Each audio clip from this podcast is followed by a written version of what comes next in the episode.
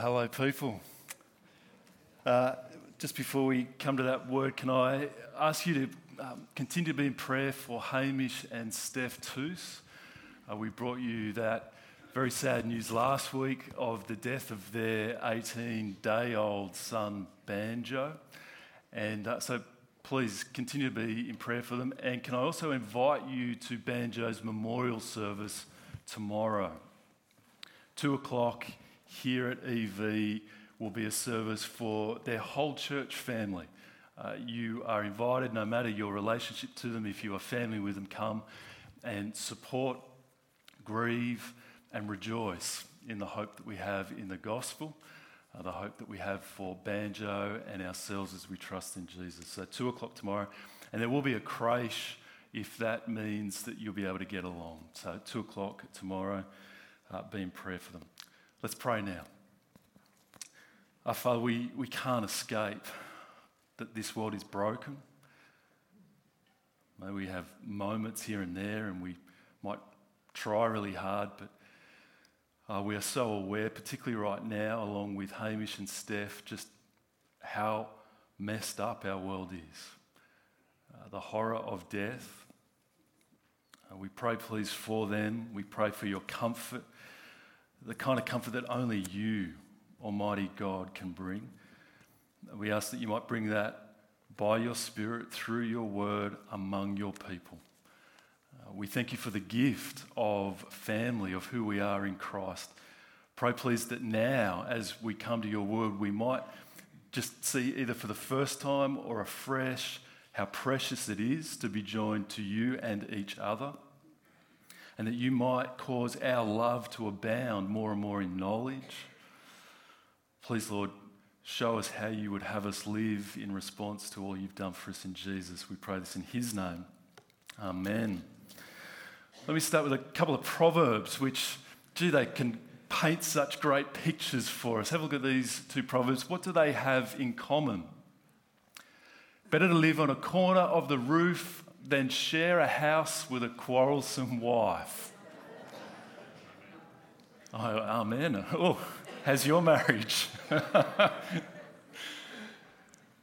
Better a small serving of veggies with love than a fattened calf with hatred.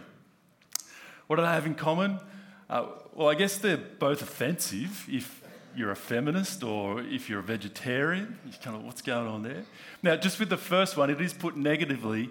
The Bible would quite happily substitute husband as well. The Bible actually spends more talk, time talking about what kind of idiot a husband can be than it does quarrelsome wives. But, but the second point, I'm sorry, vegetarians, the Bible does hold meat up as the ideal. Um, there's no getting around that one. What do they got in common? Well, they, they, they resonate with our deep longings for unity and peace. Unity and peace. You know, we, we long for that more than 14 hour slow cooked meat. We long to enjoy relationships where I'm accepted, respected, considered where love and service are demonstrated, protection and tolerance are highly valued. Here's the thing Christianity offers this. Those words, those ideas I've just lifted from this passage that we've come to this morning. Oh, to belong to a community like that. But, like all things precious in our broken world, our unity that we enjoy is constantly under threat. It's under threat among us here at EV, as it was among the earliest Christians in Rome to whom Paul is writing this letter. So, my plan this morning in chapters 14 and first half of 15 is to move through it in three steps, three movements, by looking at what the issue is, the instruction that Paul gives, and the engine. So, what was going on that led Paul to writing, write chapter 14 and 15? How does he instruct his readers to respond? And what's the engine that powers his instruction? And it's my prayer that as we do that, the unity that we do enjoy here might be maintained, that it might be maintained to the glory of God. Okay, so step one the issue. What was going on here? Well, there are two groups of people that have been united by the gospel in Rome, but were in danger of splintering unnecessarily. Paul describes them as those who are weak in faith, chapter 14, verse 1, and those, chapter 15, verse 1, who are strong in faith. So you've got the weak in the faith and you've got the strong in the faith. And I've got a chart up here that'll take us through what we learn about the weak and the strong through this passage. So the weak, they only eat vegetables as opposed to the carnivores of the strong who eat meat. And they're strong, of course, because they do eat meat, more protein. Uh, sorry, veggies. We'll, come to what this is all about. Uh, the weak, they don't drink alcohol, whereas the strong do. There's no, there's no suggestion of alcoholism or drunkenness, but they engage with alcohol. The weak observe certain days as sacred, more holy, more special than other days, whereas the strong, they're all the same. The weak, in terms of their attitude, are judging what they consider to be the loose Christians. And the loose Christians, which are described as the strong, are looking down on these overly strict Christians. You got a sense of what's going on here between the weak and the strong. Now, who are they in Rome? Well, we can't be exactly sure because Paul doesn't name it. But it seems likely that the weak in faith are largely Jews who are struggling to adjust their culture and customs of centuries now that Jesus has brought a new way of relating to God. It seems like the weak are in the minority compared to the strong, the majority. What we can be sure on is that both weak and strong are Christians, for whom Christ died, verse 15, to whom they belong, verse 8. These are believers. There are other similar issues in the New Testament which would put one camp outside of the fellowship of Christ, not here. These are all believers. And notice that they're described as being those of weak in faith, strong in faith. What's that about? Well, when you've understood Romans and the gospel, you understand that the only way to God is by faith, nothing that I do, looking away from myself to a Saviour. This doesn't mean that the weak here just have a little bit of saving faith as opposed to the strong who have a lot of saving faith. That's not how he's using faith in this context. Rather, he's getting at the conscience of the person who has faith. And the weak conscience limits their behaviors more than necessary. And if they matured in working out their faith in Jesus, their conscience would still be sensitive, but it would just it would have boundary lines in different places. Now, one note about the posture of these people, those who are weak in faith, they're not necessarily the softly spoken, shy type, you know, the, the weak type. But actually, they're, they're probably very strong in voicing their convictions and objections to the loose Christians. So don't just think kind of gentle, meek, shy, we've got to be. No, no. Be, careful not to assume that because you are bold in defending your convictions, that that necessarily puts you in the strong camp. Okay, this, this isn't talking about posture. They're clearly very strong on what they believe, but Paul says the boundaries aren't where they need to be. So there's a summary of the issue. The unity and peace among the early Christians in Rome was threatened by differing convictions and preferences. Get this, something that pretty much every New Testament letter has to deal with, which tells you a couple of things about Christian community.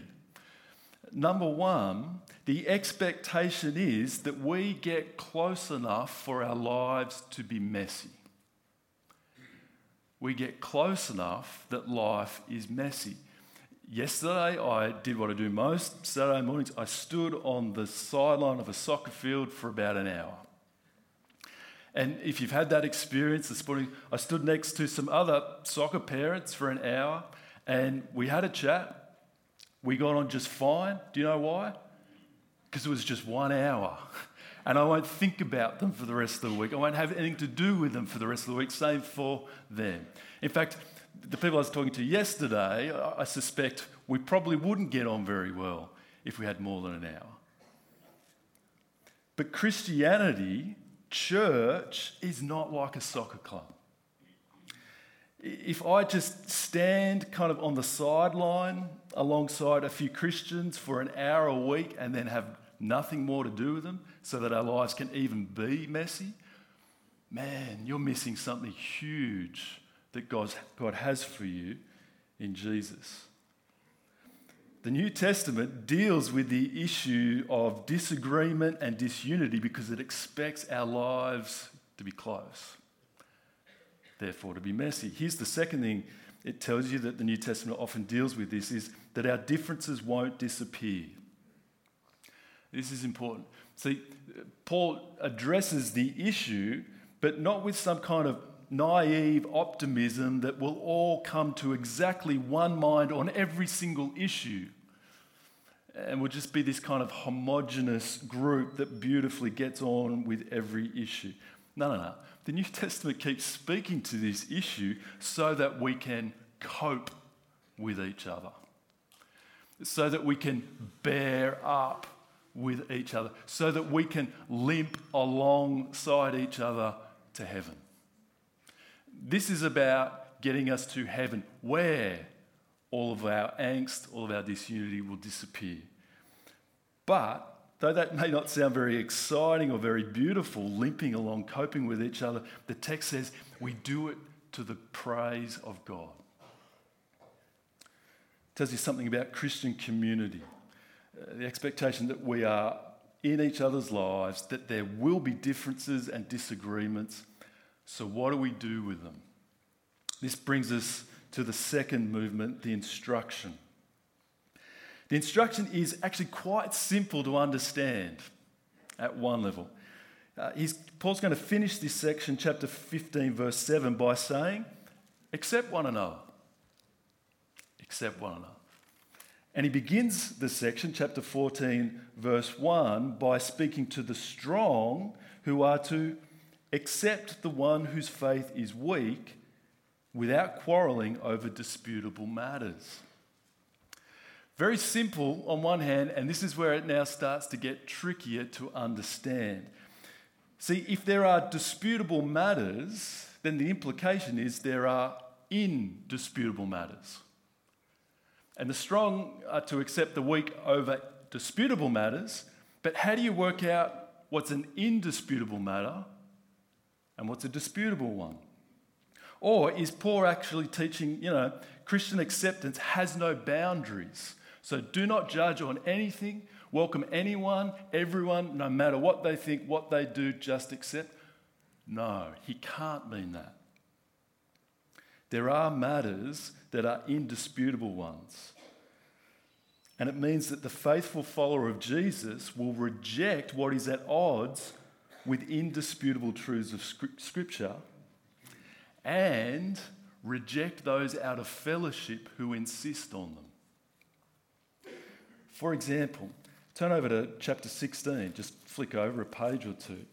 We'll come to this in a couple of weeks' time, but he wraps up the letter and you just skim down the page there and you see him go, Greet, greet, greet, greet, say hi, say hi, say hi to a whole bunch of people. But then you get to verse 17 I urge you, brothers and sisters, to watch out for those who cause divisions and put obstacles in your way that are contrary to the teaching you have learned. Keep away from them. There's an example where Paul is very clear that Christian acceptance doesn't have limitless boundaries. There are indisputable matters. What Paul points out as an indisputable matter here is false teaching and false teachers. Keep away from them. So, a couple of examples. Is Jesus fully God and fully man, or is he a divine like man? We're not having that debate among fellowship. That one was nutted out back in the fourth century, called the Arian debate. Jehovah's Witnesses, who hold to Jesus being a divine like man, are outside the Christian faith. It's an indisputable matter. We're not debating that, at least not as brothers and sisters, not within fellowship. What about justification by faith, our confidence before God? Is it by faith alone, in Christ alone, and not dependent on my works? Yes. And there is an irreconcilable chasm between the position of the, the, official position of the Roman Catholic Church and any others who would attribute our works as a basis for our justification, and the biblical position that was clarified, that was reclaimed in the 15th, 16th century, the Reformation. We're not having that debate as brothers and sisters in fellowship. Now, hang on, you might say. I thought this was a sermon about unity, about peace. This doesn't sound like it's going to lead to that. Well, that's right. What Paul is offering here isn't an open ended, no boundaries acceptance that will kill us because the gospel is at stake. First order gospel issues are ones to divide over because heaven and hell are at stake. So, how do you work out what those first order indisputable matters are? How do you work out what a disputable matter is? Well, a first order indisputable issue is one that the Bible frequently and clearly teaches on and ties to other gospel matters. An issue that the Bible frequently and clearly teaches on and ties to other gospel matters. For example, homosexuality. Now, I'm not talking about same sex attraction. I'm talking about sex outside of biblical marriage between the members of the same sex. Uh, there are plenty of people, pastors, even denominations that consider this a disputable matter not an indisputable one. I'm sure you're aware of that. I'm sure you have friends like that. Okay, we might kind of differ over them, but doesn't Paul say accept one another? This, though, when you run it through that test of the Bible teaching frequently and clearly, you just cannot, with careful study of the Bible, come up with a conclusion other than the Bible prohibits homosexuality. And when you look at the other gospel issues that it ties it to, it ties it to heaven and hell. 1 Corinthians 6 no one will enter the kingdom who is a homosexual, who is a practicing homosexual. There are first order issues where the Bible will say indisputable. What about another issue? Baptism. This is an issue that is frequently taught about in the Bible, or at least spoken about. What isn't clear, though, is at what age we are to baptize someone. It is clear that the Bible expects all Christians to be baptized. That's straightforward. But is it when they're an infant, if they're born into the home of a Christian family, or is it when they're old enough to profess faith on their own? Well, after careful study of the Bible, some are convinced that it's only right and proper to baptize someone with full immersion, so they go all the way under, upon profession of faith when they're old enough to do that. Yet others, after the same careful study of the Bible, conclude that it is fitting and right to sprinkle an infant with water to a child who belongs to a Christian family. Now, this is an issue, and our church is an example where this can become a disputable matter. It's not tied to salvation. Heaven and hell is not at stake. And so we are a church made up of people who hold to both views. and who are comfortable to act in line with their convictions and accept others who hold the other position. Now, as a church, kind of formal position under Andrew the elder, we believe that infant baptism is right and fitting and adorns the gospel, which is why we do baptise infants of Christian parents. And just as an aside, if you're interested as to why we believe that, we're actually running an info session in two Sundays' time, 3 p.m. So not next Sunday, but the 27th, 3 o'clock in the afternoon. Anyone welcome to come and hear why we believe what we do on that issue. But we also offer dedication to the infants of parents who believe no, no, no, it's when they're older, when they can profess for themselves, that they'll be baptised. We've even had pastoral staff over the years who hold to different positions. So, this is an example where we can still hold to something, but it becomes a disputable issue, not a first order gospel issue.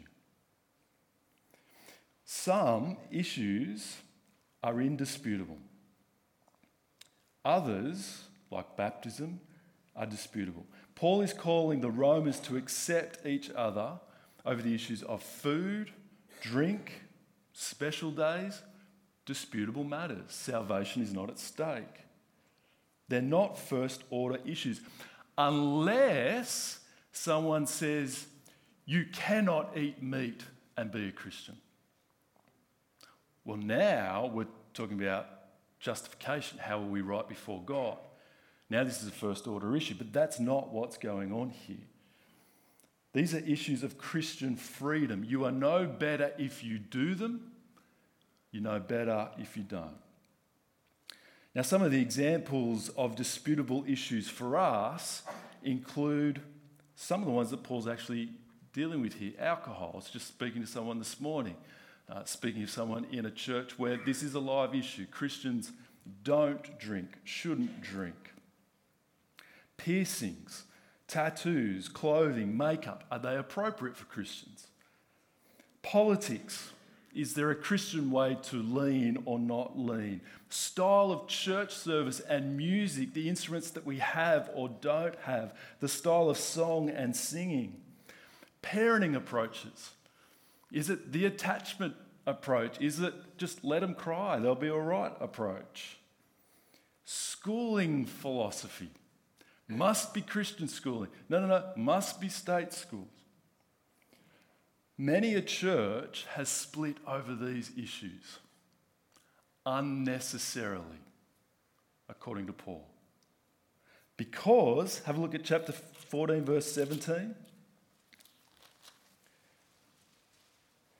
The kingdom of God is not a matter of eating and drinking or politics or schooling or parenting or clothing, but of righteousness, peace, and joy in the Holy Spirit.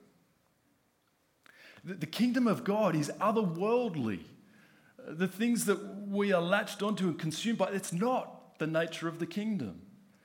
And so when it comes to disputable matters, matters that aren't at the heart of the kingdom, Paul says, accept one another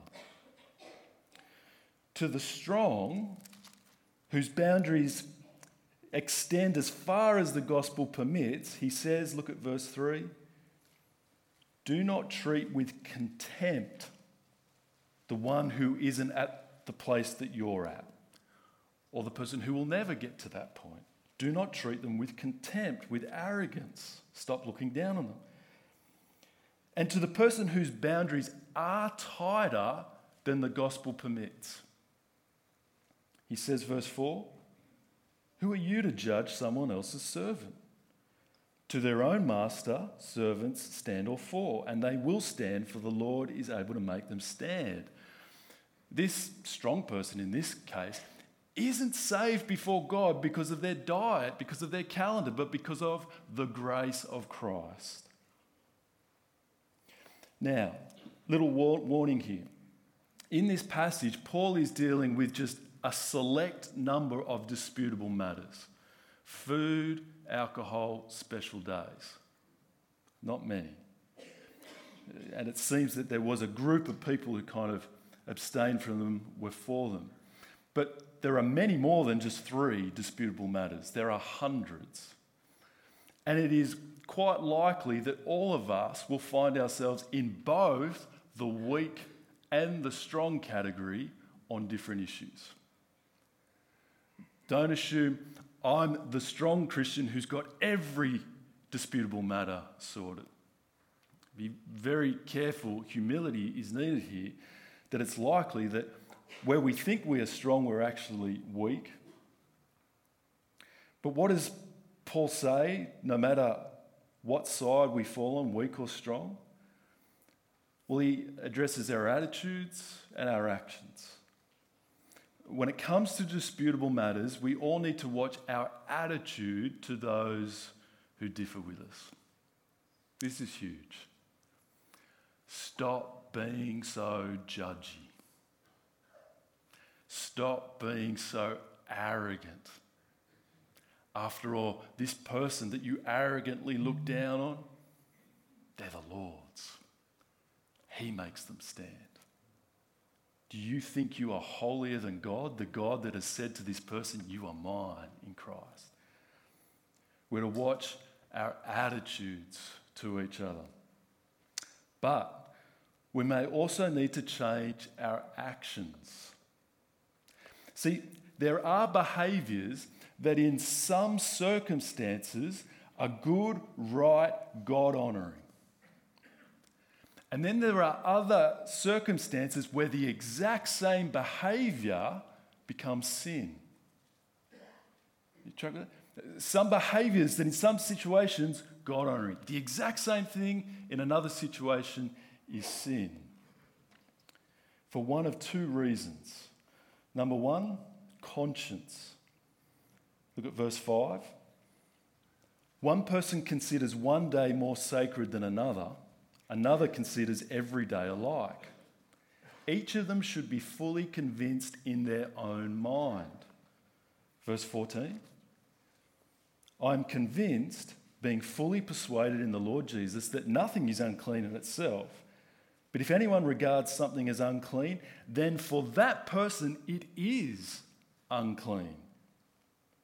Verse 23 But whoever has doubts is condemned if they eat, because their eating is not from faith, and everything that does not come from faith is sin. There is a behavior that can be within the bounds of honouring God if done with thanksgiving. For example, drinking alcohol.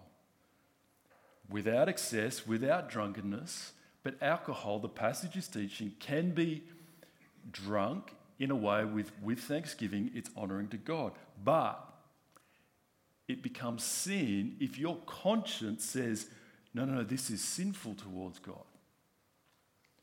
The Bible says it's okay. It's you no better if you do or if you don't.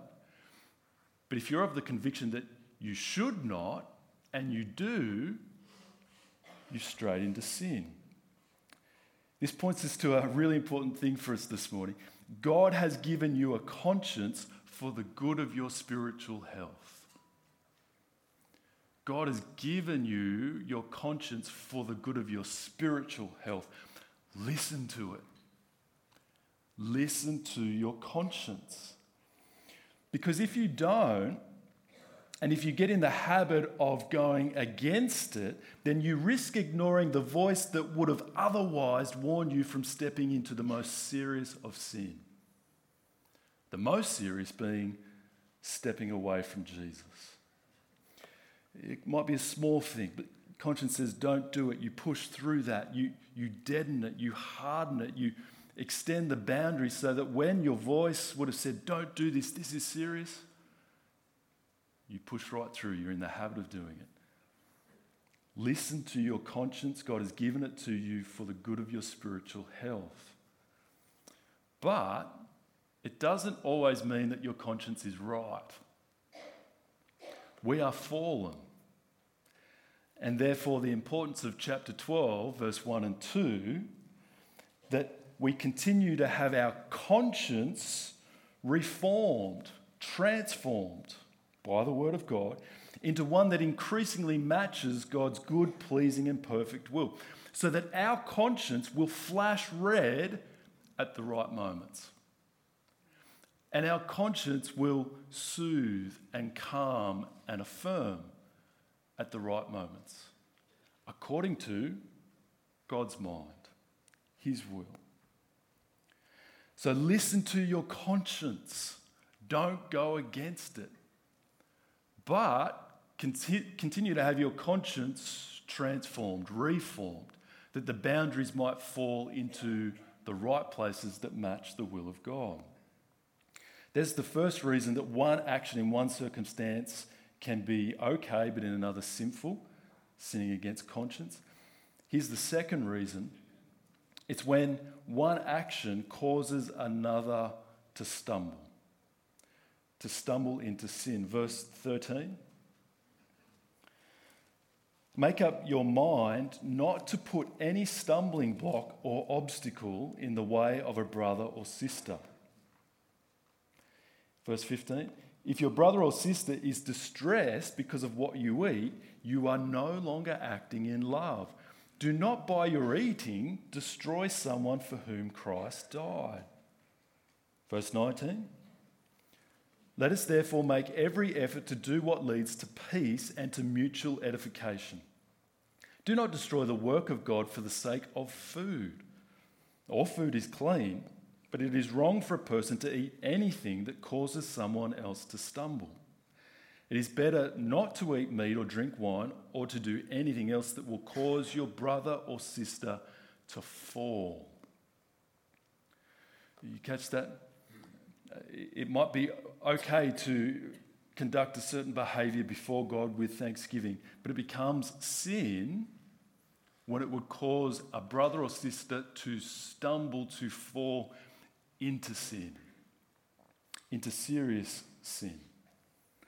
So, if I drink wine with my wife over a meal, giving thanks to God, avoiding excess, drunkenness, I do that with thanksgiving to the honour of God. But if I know that you have a conviction that it's wrong for Christians to drink alcohol, I have you over to my place for a meal and I offer you a drink. You say, Oh, no, I think it's wrong. And I go ahead and have a glass in front of you well, now I sin as I put your spiritual health at risk, as I cause you to potentially push, push through your conscience, which is saying don't, and sin against God. See, the mature conscience has two choices to drink or to abstain. Free to do either. But the weaker conscience has only one choice to abstain or to sin against conscience, to sin against God. Christian freedom, when maturely understood, is free to do all sorts of things. But get this, it's also free not to. Immaturity insists on freedom in a way that takes it from being the good thing that it is to something that is spoken of as being evil. Verse 16. Now, an important qualification here, which is for you, just in case you were thinking, great, uh, he's preaching himself into a corner. Because you know what? I don't like the music style here, it offends me you know what? I don't like his earrings. They offend me. And so he's preaching himself into a corner. I'm going to tell him they offend me. He must take them out. Not that any of you would be thinking that, right? You, you are beautiful. But you get the issue here, right? Does this mean I have to change my tastes and preference to, to match who? Because we've got a whole range of tastes and preferences. No, no, no, hear this. There is a key difference between tempting someone into sin who is weak and going against the tastes of someone who is strong. I'll say it again. There is a massive difference between tempting someone into sin who is weak and going against the tastes of someone who is actually rock solid. If you don't like my body piercings, it's almost entirely certain that you are in no danger of straight after church getting in your car, going down to Black Wolf Tattoo Parlor and getting a belly ring, right? it's not going to happen. I, I, I, am in no danger of tempting. You, you are so strong in the Lord, you have strong convictions, but you also have strong tastes and preferences. And by me having piercings, I am not tempting you, strong person, into sinning against conscience and against God. This is not an instruction to change all of your preferences and tastes because they don't line up with those of others. And how would we ever find the common denominator about what the acceptable taste and preference is? Which is why verse 22 is important chapter 14. Whatever you believe about these things, keep between yourself and God. Blessed is the one who does not condemn himself by what he approves. Don't be that person who drums up a campaign in church for Christian schooling is the only way that you Christian can. No, no, no. State schooling is the only way. Don't be that person in church who drums up, you, you can only vote this way. You can only. Have your convictions, have your tastes and preferences. Whatever you believe about these things, disputable matters, keep them between yourself and God. Now, this is not talking about preaching, teaching, which is why we're offering the class on baptism in a couple of weeks' time. But this is speaking to us as Christians in a diverse community. Work out what the disputable matters are. Keep to yourself. Accept one another. Seek to be the mature Christian who, verse 15, acts in love. Seek to be the person who, chapter 15, verse 1, we who are strong ought to bear with the failings of the weak and not to please ourselves. Each of us should please our neighbours for their good, to build them up. For even Christ did not please himself, but, as it is written, the insults of those who insult you have fallen on me. This brings us to the third and final part this morning the engine. The engine that powers all of this instruction. See, can you imagine walking into a high school yard? For some of you, that's tomorrow, I know, right? Actually, no, it's not. It's public holiday, isn't it? Good for you. Tuesday. But we remember the high school yard. Oh, wow, what a place. Teenagers who splinter into all kinds of groups and subgroups along the most nasty of lines. Imagine walking into the high school yard and saying to the 1,000 teenagers, Oi, accept one another. Accept one another. Bear with one another. Overlook each other's diff. How do you think that's going to go? How do you think it's going to go in the workplace? on the job site, in the P&C committee, where even there's like a common interest that brings people together, but we split over all sorts of things. Walk into any place and say, Can you just accept each other? How's it going to go? It's not. It's not going to work. But it ought to work in church. Why? because this instruction is powered by and patterned after God's gospel. Verse 5, have a look at chapter 15, verse 5. May the God who gives endurance and encouragement, catch that, it's God who gives endurance and encouragement. Look at where it's rooted, look at the source. It's God who gives it. Let this God give you the same attitude of mind toward each other that Christ Jesus had, so that with one mind and one voice you may glorify the God and Father of our Lord Jesus Christ. Accept one another then, just as Christ accepted you, in order to bring praise to God. There you have it. The engine that powers this instruction to accept.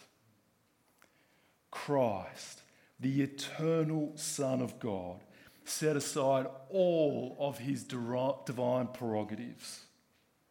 He set them aside as the truly strong one who emptied himself, who took on the form of a servant, and being found in human appearance, became obedient even to death on a cross. Obedient to God according to his conscience that was always in line with the will of God. Jesus, Jesus lived the life of perfect conscience before God. Can you say that you've done that? Of course we can't. He can. He did, so that he might do it on behalf of those who fall. And that he might go to the cross and die a wrath absorbing death in our place, so that we might be accepted as righteous, joined to God by faith in Christ, that we might know peace with God. Do you know this peace? Do you know this unity with God? Because it's only knowing this that you would have any hope at fulfilling this instruction to accept one another. And so let me say to you if you are not a follower of Jesus, and I know there's a number of you here, and we love that. But if that's you, if, if you're not a follower of Jesus yet, please forget trying to get on with any of us.